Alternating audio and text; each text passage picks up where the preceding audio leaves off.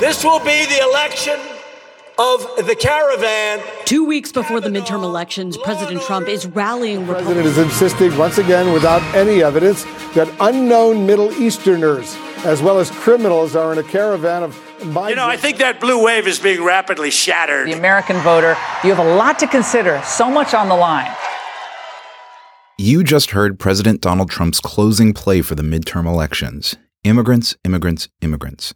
In the first nationwide electoral referendum on his administration and the GOP led Congress, Americans face a choice with massive ramifications, and their decisions to vote, not to vote, how to vote, come amid a shocking spree of political violence, an ugly showdown over who should be allowed to vote, and of course, an active investigation into the run up and aftermath of the last American election.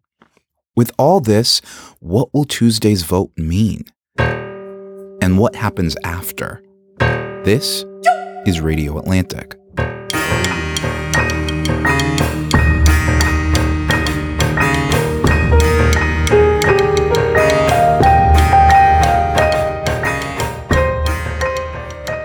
Hi, I'm Matt Thompson, executive editor of The Atlantic.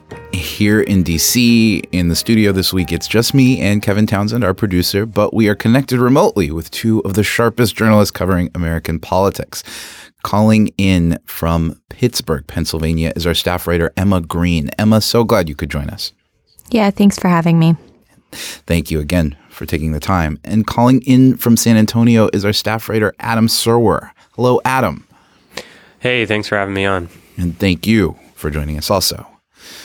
So, we're talking about Tuesday. The stakes of this election that's going to happen on Tuesday have been incredibly high for the past two years. But in these past few weeks, it feels like those stakes have just been ratcheting up in this brutal way.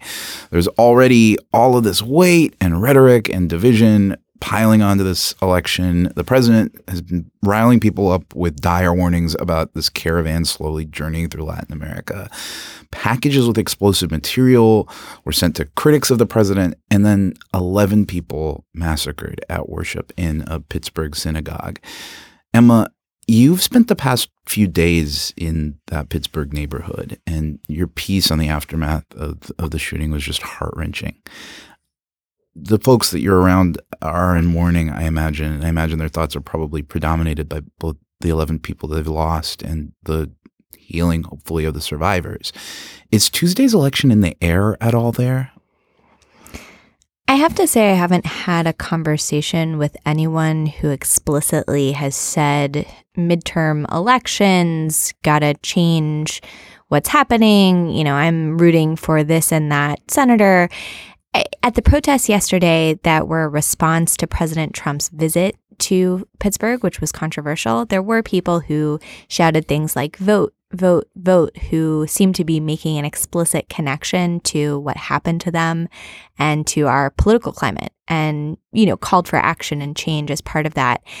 I just think people here are reeling it is so soon after what happened in Pittsburgh. I mean, we forget that in the media because news cycles move so quickly and we assume that we have the full story in just a few days, but the process here of healing is going to be so long and this is only just beginning. The funerals are still happening today, this week. People are sitting Shiva, which is this mourning ritual in Judaism where people stay in their houses and get greeted by visitors and essentially wear wear clothes. They don't wash their clothes. They sit on a low stool and and they just mourn. And that's what's happening here is is mourning. Yeah.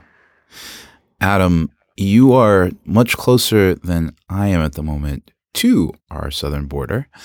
You're in San Antonio.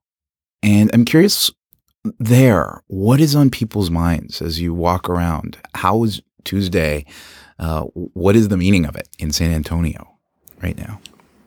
Well, I would say that compared to, say, Washington, D.C., people are not uh, as preoccupied uh, with the midterms. But, I mean, Bexar County is a is a pretty deep blue uh, island in a sea of red. I mean, when you walk around here, you see a lot of um, Beto signs, Beto T-shirts, uh, Beto stickers, uh, and not just you know, and not just people you you might expect to be Democratic voters. I, have seen a lot of old white guys wearing Beto T-shirts, for example. Um, but I think, uh, you know, eh, I'm not sure anybody knows what's going to happen on Tuesday because there are so many variables. Um, you know, after 2016, when Trump beat expectations by uh, taking several typically blue states by a very small margin, I think people are wondering, is something going to happen at the last minute? Um, you know, is the polling that shows Democrats ahead correct? Is the polling that shows Republicans ahead in some instances undercounting a, um, uh, a, a, Democratic midterm electorate that usually sleeps um, in these kinds of races? And I think the truth is, is we really don't know. There are just so many different things. Um, there's so many different things happening uh, that we're really just not going to be certain what the the actual mood of the country is until we get to Tuesday. Yeah, we t- often talk about elections uh, as being about voters' referendums on the issues that affect their day to day lives, and there's this sort of stark dissonance between uh, that version of the election and what the decision to vote or not to vote and how to vote on Tuesday means. Um, that it is voters weighing in on the issues that are meaningful to them. And this other universe in which these events, this kind of cataclysm of of violence and warnings and fear, um, this the migrant caravan, that those are catalysts. That it is this kind of palpable um, terror and fear driving people to or away from the polls. And I'm curious, Adam, how do you think issues are conventional issues on people's minds uh, as we approach this election, or are we dealing with something different? Yes, they are, and it's a real problem for the president um, because he doesn't have a, a, record to run on. He promised everybody a, a great health care plan that was going to cover everyone. Instead, he tried to essentially cut Obamacare in a way that was going to leave a, millions and millions uninsured. Um, he cut his own taxes and that of the richest people in the country. Um, his people can't campaign on that. And what you've seen instead is that Republicans have been lying about their position on the most popular element of Obamacare, which is coverage for, uh, you know, ban on discrimination against people with pre-existing conditions and health insurance. Uh, and Trump keeps saying, "Oh, we'll, we will we are going to protect those people," but in fact, his administration is suing to remove those protections and will repeal them if his party retains control of both houses of Congress. Now, the president has actually tried to make this not about issues in the technical sense, like um, about policy issues. Instead, he's made made it a referendum on himself and on American identity, and he's done that by making immigration the issue in a way that I think is uh, not just divisive but empowering of people who hold extreme views uh, on race. And y- you can see that with his characterization of the ca- the the migrant caravan, which is weeks away from reaching the United States if it ever does. Um, sending, we have more American troops at the border now than we do with Syria. You send the military to kill the enemy. That's why you do it. Um, and Trump has been making it very clear to his base that the, these people who are fleeing violence or trying to look for a better life are uh, not are, are are like an invading army. Uh, he said he, he just sort of made up something about the, the caravan beating back the uh, Mexican military in some sort of uh, a great military clash. He made it sound like you know the Iraqi army was fighting ISIS. And he's doing that on purpose because he wants to freak people out to make sure that his base goes to the polls. Um, and I, I, don't know if that's going to work. I don't think any of us know if it's going to work. Um, but I think if it does work, it really says something about where the country is. And if it crashes and burns, I think that also says something. But, you know, as I said earlier, this is not like a real issue. It's a these people, if they get here, they will either have a case for asylum, most will not, and the government will adjudicate that, and most will be turned away because they don't, uh, you know, they don't have uh, a legitimate case for asylum, and that's it. It's there's no national emergency, and I think what you see, I, I think while the president did not um, make this man an anti-Semite, he didn't make him pick up a gun. Um, he was obsessed with the caravan as a threat to national security because he was listening to the president's language and he believed what he was hearing. Hmm.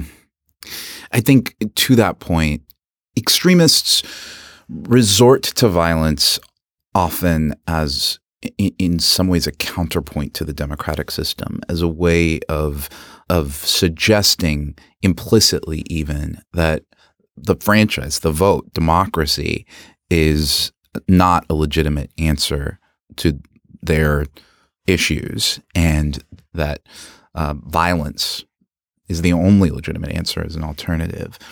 The president does that all the time. right. I mean, that's. I mean, this is not a problem that the army solves. Um, and he's sending the army because he wants to send the message that these people are the enemy. And the fact that he recently, I mean, and, and earlier this week, he said, you know, he told Axios he was think, thinking of quote unquote basically overturning the 14th Amendment with an executive order, which would be absolutely unconstitutional. But unfortunately, the Supreme Court has a history of basically ignoring what the 14th Amendment says when it comes to the rights of people of color. But that, that, um, decision, I mean, that, that is a decision that is aimed squarely at the, uh, racial anxiety that helped elect a president, which is this is a country that is, uh, has a growing population of people of color. Um, and there are a lot of people in the white majority whom that makes nervous. And what he's saying is, don't worry, we're not going to let these people outnumber you. Instead, we're going to create a class of stateless uh, uh, uh, sub citizens who, you know, don't have any rights at all. There's almost nothing as blatantly expressive of the president's idea that American citizenship is a category that should be rooted in race than his his his declared intent to overturn the amendment to the Constitution that was forever supposed to remove any question about whether you have to be white to be an American. But I guess in the context of political violence, of politically motivated violence, um, and you know we are still just reeling from this massacre and uh, also explosive material that has been sent to critics of the president um, in the week leading up to that massacre. Um, and Emma, I'm curious from where you stand. Do you think that the attack on Saturday um, is pushing people towards or away from the democratic process? I'm not sure I really know how to answer that, in part because I think the scene that we've seen here is one that is unfortunately not new in America. There have been distinctive elements of this shooting in Pittsburgh. I wrote about the way that Jews mourn and bury their dead and how distinctive that was for trying to give dignity to people who have died and to bring a process around that grief. But in other ways, it is a reminder of what we saw in Parkland. Uh, it's a reminder of Sutherland Springs, where a church was shot up. It, it, there are so many instances in our recent history of a shooting like this that it's it's almost hard to say whether this is going to be the moment that somehow transforms our political process. Unfortunately, I think everything we've seen before indicates that it's not. I will say though that I see evidence, not just here in Pittsburgh where I am now, but in all sorts of reporting that I've done and other people have done, that these attacks have galvanized people who previously didn't consider themselves political or who did consider themselves political but who have become yeah, either differently opinion on a certain issue or more radicalized on certain issues, especially gun control. And the kind of political movement that we saw, for example, after the Parkland shooting of people rising up against gun violence, I do think is going to be a big theme in the midterm elections. So, in that way, I think that this tragedy, just like so many tragedies before, is going to be a, an inflection point and a coloration of a lot of people's votes this midterm election. This was also an attack on a religious community that is o- overwhelmingly liberal. Um, so I think you know, there's. I, I, think it's sort of hard to say.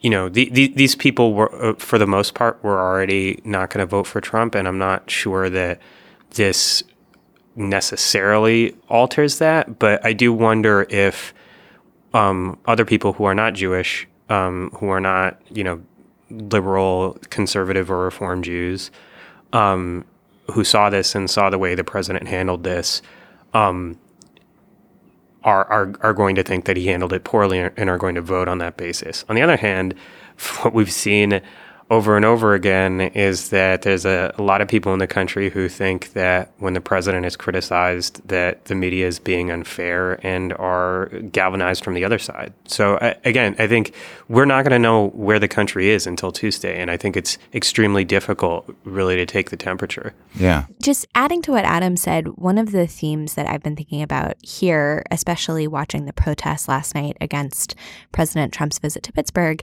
is this gap in analysis, even among people who might identify as liberal or democratic, but certainly across the country, in how people think about violence like this, whether they think about the gunman who came in and shot up the synagogue as being the act of a lone crazy person or as they or whether they see it as part of a systemic network of political rhetoric of empowered groups of white nationalists and anti-semites. Um, you know i think we saw this this week with Sarah Huckabee Sanders talking about President Trump having Jewish American children, uh, grandchildren, being very supportive of the Jewish American community, really seeming to experience real rage. In her analysis, I detected this idea that the president himself is not an anti-Semite, or at least she's claiming the president himself is not an anti-Semite. And and I think she and a lot of Republicans might say, I don't see the systems thinking that you all see, that what he's done has helped to facilitate a culture of hatred or has empowered a fringe group. I think that's maybe one of the major breaking points in our political culture right now is seeing those systems or not. So we actually have polling on this. I mean, like the Public Religion Research Institute recently did a poll on this, and there is a, a, a, large portion of the country who thinks this. I mean, again, it's it's so hard, right? Because after 2016, we we learned a lesson about being extremely careful with public opinion surveys. Um, but I mean, I think for Jews, it's not just a matter of like systemic violence um, in in in the sense of like the Parkland sense, like people can get guns too easily and then they can use them to commit these crimes. I think it's I have not spoken to any Jewish person who does not see, and I am myself Jewish. I, I haven't spoken to anybody who does not see what happened in in Pittsburgh as part of a larger uh, continuum of anti-Semitic violence that has been going on for thousands of years, almost. Um, and maybe that's just uh, m- my particular Jewish American bubble. But um, I, I, do think that uh, what Emma's talking about, as far as is this different from Parkland, I certainly think that American Jews look at it differently. I'm not sure. I think she's right that I'm uh, that we don't know if other people do. And I guess the question that I'm trying to to ask around is what is Tuesday a referendum on exactly? In the different scenarios that could happen on Tuesday, um, one of the ones that is at least probabilistically likeliest is a sort of split decision that um, Americans uh, vote to uh, perhaps keep the Senate in Republican control and um, vote to uh, uh, uh, enshrine a Democratic majority in the House. What would that scenario mean? What would it mean for it to go either of the other two ways? Well, so I think, you know, I think it's actually hard to interpret what, I mean, even if there's a Democratic win, right, in the House, is that going to be because of because the people the American people were turned off by Trump's campaigning on white identity politics? Or is it going to be because they're freaking out about health care and they don't want to lose it? Is it if if the Republicans keep the Senate is that really going to be a reflection of public opinion in America as a whole? Or is it a reflection of a map where Democrats are playing defense in in, in states that went for Trump in 2016 um, there's so many variations of how this can go uh, that it, it you know, I think in some sense, whether people know it or not, they are voting in a referendum on everything that Trump has done for the past two years. Um, but that might not be why what's motivating their vote in the end, if that makes any sense. Yeah. What are the variables that you're looking to to answer those questions after Tuesday's results come in or as they come in? I think turnout is a big question. I have been doing some reporting recently on low turnout areas of the country. I was in Arizona last week in the congressional district that, relative to the citizen voting age population, has the lowest uh, voter turnout in the country in 2016. And just trying to understand why it is that people don't get involved, why they stay home, why they feel that politics is alienating alien from or, or irrelevant to their lives. And, you know, if we see on on Tuesday, Wednesday that there are huge turnout from young people, more from suburban women, more from Latinos, more from people who have traditionally been marginalized, that to me will be some sort of sign. Um, I think similarly, it's very possible that for all the hype and expectation and reading of the tea leaves that we political reporters are paid to do, that we're going to see a midterm election that ultimately is as uninterpretable as Adam says, which is there could be a lot of causes for the different outcomes. And also, if we see voting patterns that are similar to the past, who knows what to make of that? And so I guess I'm not trying to talk myself out of a job here or get myself fired as, as someone who, um, you know, provides valued analysis. But I, I do think that what we have to look for are changes in patterns of who is motivated to be a part of this process. And from there, try to understand within their local context, their state, their district, and maybe their country, what they might be reacting to. Yeah. So I think there's one thing, one metric we can look at, and that is do the Democrats only overperform in blue areas or do they overperform in red areas that, you know, went for Trump last time around or typically go Republican? And I think that is the one metric where you can see whether the president's political style and his substantive approach uh, to politics and to running the government have damaged his standing in the communities that put him in office. I think that's the one place we can look to really find, um, you know, what we're looking for in terms of what does this election mean. Yeah, I think uh, to both of your points, actually the question of who doesn't vote is as interesting in some ways uh, to me as well as the what we see from who does.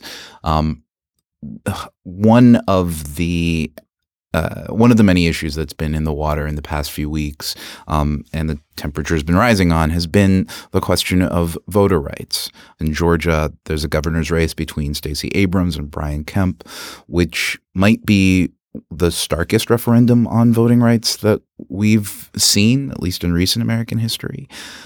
How much of an effect, Adam, do you think that uh, the limiting of who has access to the franchise is likely to have on Tuesday's election?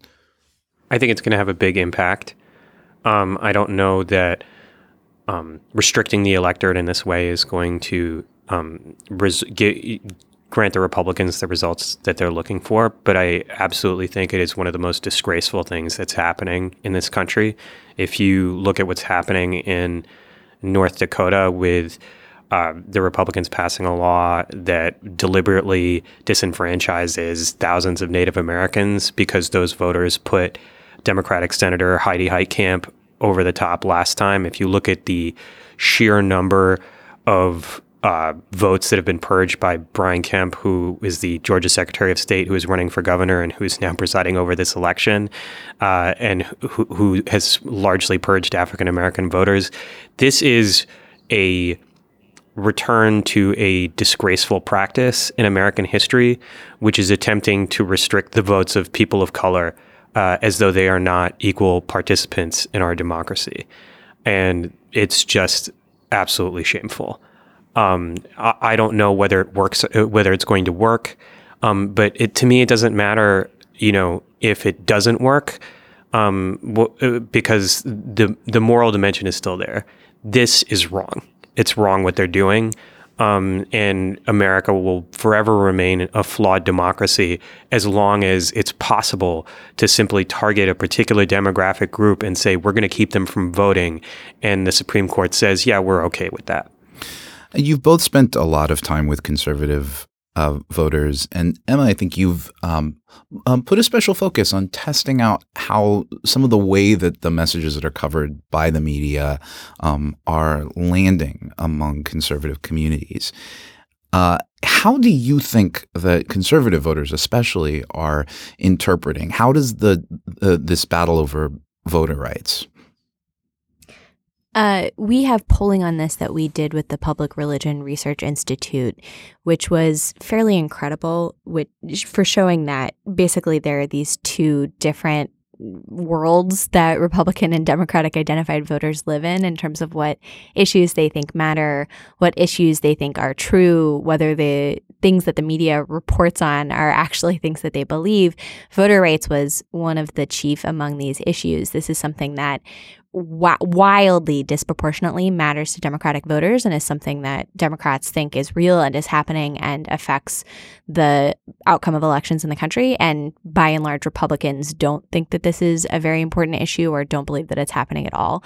So I think on this particular issue, there is not a ton of attention paid to it or perhaps credence given to it among Republicans. I think that could be attributed to a lot of different things. I think, first of all, uh, in conservative media circles, this certainly isn't something that's covered in the way or to the extent that it's covered in mainstream media or in progressive liberal press.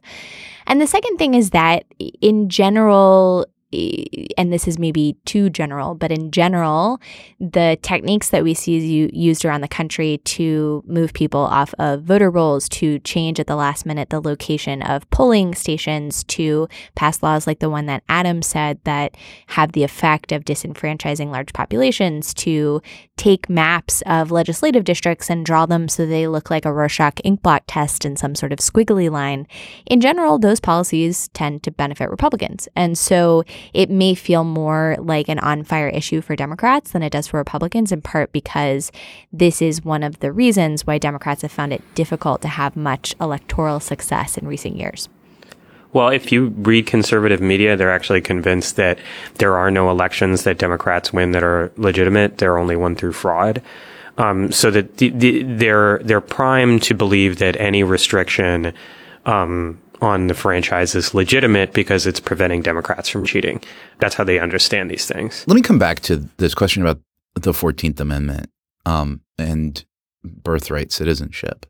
This is one of these closing appeals that the president has been making to his base, to his supporters, um, to signal that, hey, you know, I am looking at restricting who, not just um, who gets access to the franchise, but who actually it gets to be an American citizen in the future. I'm playing a long game here. I'm, I'm thinking, I'm looking at the executive order. My lawyers are telling me that there's some some workarounds with the Fourteenth Amendment, and uh, if I, I can issue an, Amer- an executive order that would change the practice that has been enshrined in our Constitution for a long time, uh, the law that says that someone who is born in America is an American citizen.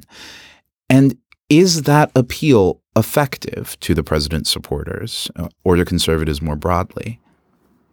Um, I'm sure that the, the president's supporters like anything he does. Um, I don't know whether it's going to help him. Maybe maybe it's going to get more of them to the polls. I don't know.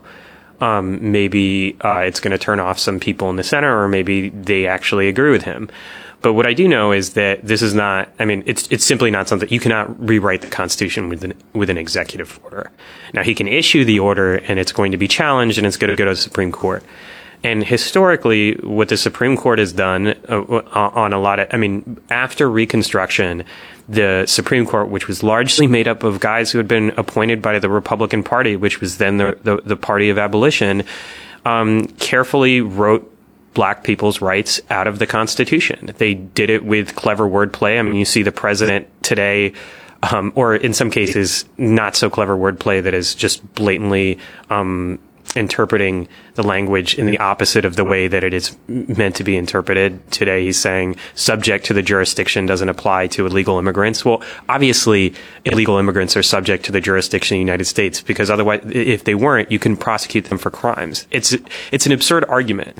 But the Supreme Court has taken absurd arguments before and said, well, given the climate of politics in this country and the fact that we're only taking away these rights from uh, black people, it's not going to be, it, it, you know, we, we can live with this interpretation. Um, and in doing that, I mean, the entirety of Jim Crow society after Reconstruction was essentially sanctified by the Supreme Court's decision to ignore the 14th Amendment. Could the conservative controlled Supreme Court uh, today do something similar? I really have no doubt that they could. Um, whether or not it's a, an effective political play, again, uh, I don't know. We'll find out on Tuesday. So let me ask you both a question about legitimacy. Um, Emma, do you think that if there is a resounding quote unquote blue wave on Tuesday, if the Democrats make significant gains in the House and possibly even the Senate, do you think that that result will be accepted as legitimate among conservatives? I, I it's so hard to tell in part because as Adam has alluded to, I think we're at the point now, uh, sort of if we think about the epistemology of the public sphere, the way that people access knowledge, there's such a divide in the truth that people are willing to accept and the sources that they're willing to get it from. And we have seen demonstrated that there are fringes of conservative media uh, that are unwilling to accept uh, things that are just patently true, and election results could very well rank among those. You know, in general, I think most people will probably see a blue wave if such a thing does come to pass and take it as a call to action and it will galvanize yet another round of politics and it will play out the way that our political system plays out which is serving to fracture make alienated from one another and tribalize our population even more than it already has. Uh, so we'll see but i think it's a possibility. It's ve- it's very hard for me to to grasp actually. And i'm saying i don't know a lot in this conversation which i hope is okay. I think that's actually useful. Saying, I, I, encourage yeah. it. Thanks, thanks, Matt. Yeah, I mean, I don't, I, I, don't know either. I, I just, I, I'm saying I don't know because I find it very difficult to get my hands fully around this problem that we have in American society right now, which is clearly present and seems acute, but difficult to measure, which is people live in vastly different truth realms that cannot be reconciled. And the degree to which that reaches even the most basic functions of a democratic society, i.e., being able to peacefully accept the transfer of power through elections, it's just, it's not clear to me. And, and not knowing, I guess, is uh, maybe a little bit disconcerting, but also, I guess that's what our jobs are as reporters is to try to figure that out. Adam, do you think uh, if there is a a murky result or a red wave on Tuesday, do you think progressives would find that result legitimate, given what we've talked about concerning voter rights, especially? Um, I think the vast majority will find it legitimate, yes. But I think there will be a vocal minority which is going to be further radicalized by that kind of result. Emma, what will you be watching for on Tuesday and what should listeners pay attention to? I think at the broadest level, we're watching to see whether the blue wave will actually materialize or whether it's just wishful Democratic myth making. I was in Arizona last week and was with Kyrsten Sinema, who has managed to wrestle the Senate race there to at least a very, very close dead heat. So we'll see, for example, if people like her are able to take their seats. You know, the other thing that I would say in a, in a broader sense is whether the hype around politics right now is real. I think a lot about the segment of people in this country who do not care about politics or don't want to participate or can't participate people who live in a different universe than political reporters do, who breathe and eat and sleep politics. And I, I am interested in this question of who is going to show up at the polls, who is going to take responsibility for defining the future of the country. Is that going to be markedly different than the past? So I, I just I wonder if we are in that kind of changing pivotal political moment that people talk about so often and whether that will be expressed by who shows up on Tuesday. Thank you. And thanks to you both again uh, for talking through some big mysteries in an incredibly fraught moment.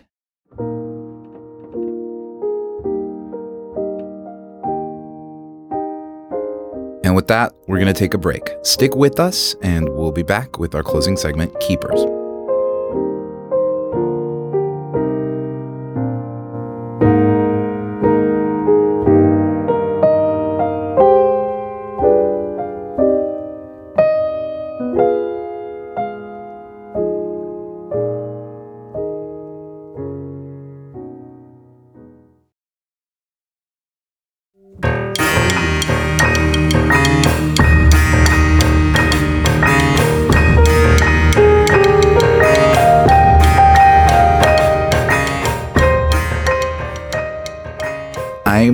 Turn to our closing question, keepers, in which I ask our listeners and our guests what they've heard, read, watched, listened to, experienced recently that they do not want to forget. Emma, what would you like to keep? I have spent a significant amount of time this week in Pittsburgh. Uh, the experience that I think will stay with me for a long time uh, is spending three hours on Sunday night inside of the Pittsburgh morgue, uh, the Allegheny County Medical Examiner's office, where the bodies had been transferred after the shooting. Uh, there's a Jewish tradition of, of guarding bodies before they're buried uh, to make sure that uh, you're respecting the body and also uh, to sort of be a guide to uh, the soul of that body, which sort of stays connected to or close to the body. Jewish tradition says. Um, so I, I, I sat in a room in the morgue where um, volunteers came on the hour, rotating through in a cycle, and read psalms for the people who had died uh, before their bodies had been released to the funeral homes and. It was a really moving experience, uh, a testament to the way that a community cares for everyone and its dead, and also uh, the way that sort of ritual can come in and be a guide in a moment that's unfathomable. So that that's what I'm taking away this week. I'll say again how great your piece uh, from the synagogue uh, from Pittsburgh was, and I will recommend it to our listeners. I think often after tragedies, there's a kind of collective instinct to tunnel into the life of the murderers and I've never I've never personally understood it because the story of of the people who survive and the journey that they go on is one of the most fascinating to me and I think your your story captured that so beautifully Emma. So thank you for it. Adam, what do you want to keep? So I deliberately chose something completely frivolous because Good. I knew that this was going to very, be a very serious episode.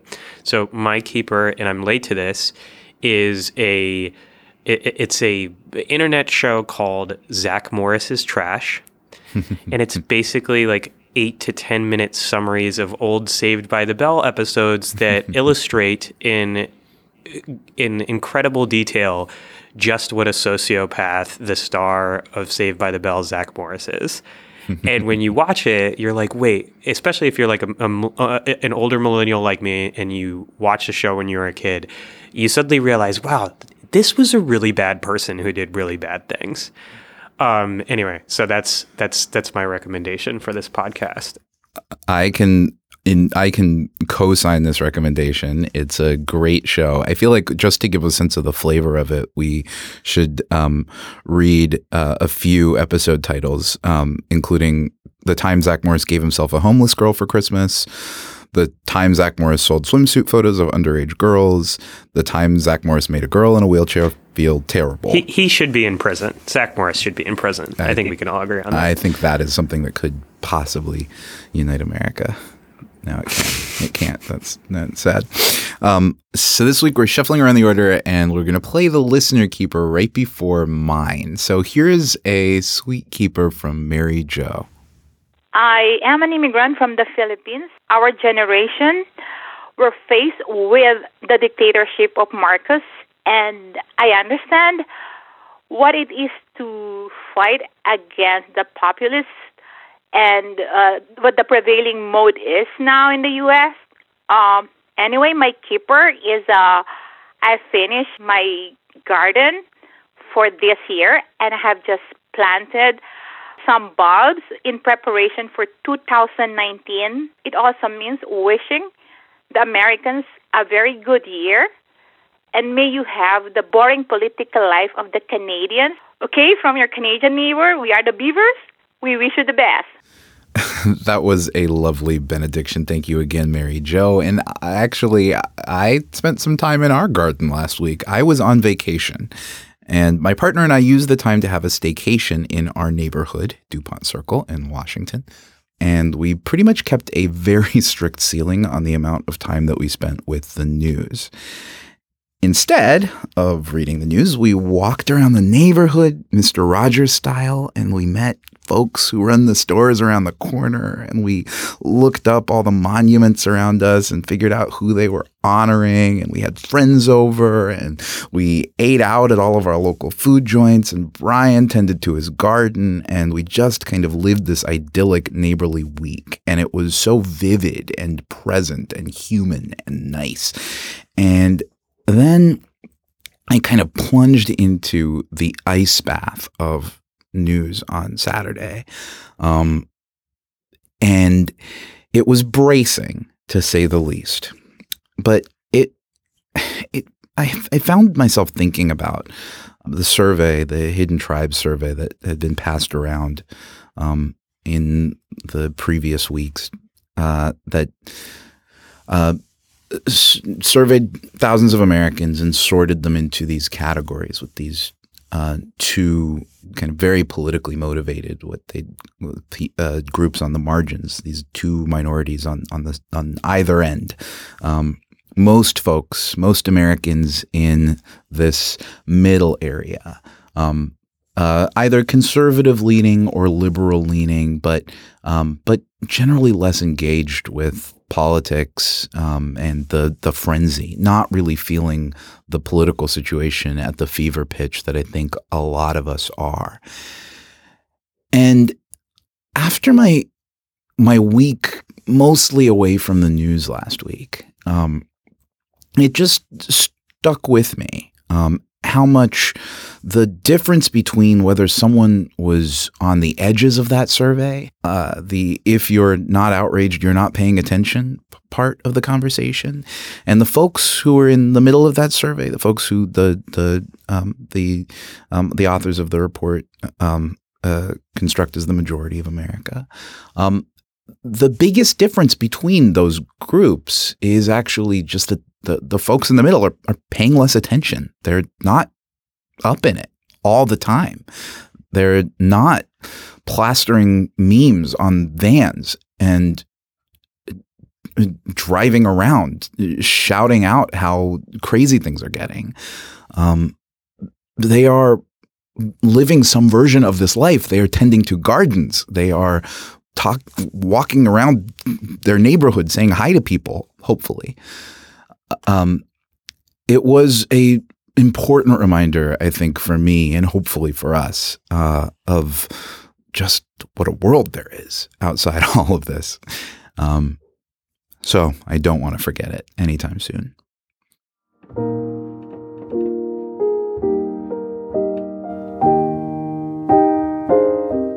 Adam, Emma, it has been a an illuminating um, if not conclusive, conversation. Thank you both for joining us. Thank you for inviting us. Thanks. It was great to talk to you. And likewise.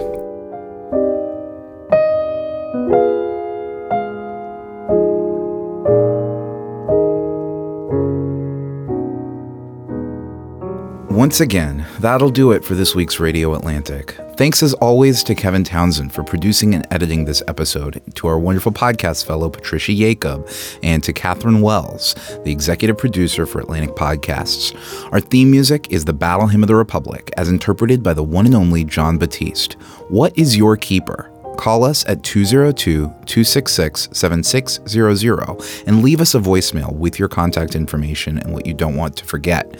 Check us out at theatlantic.com slash radio. Catch the show notes in the episode description. And if you like what you're hearing, rate and review us in Apple Podcasts and subscribe in your preferred podcast app. Most importantly, thank you for listening. If you can vote, may you cherish that right and exercise it with care for all of those who cannot. We'll see you next week.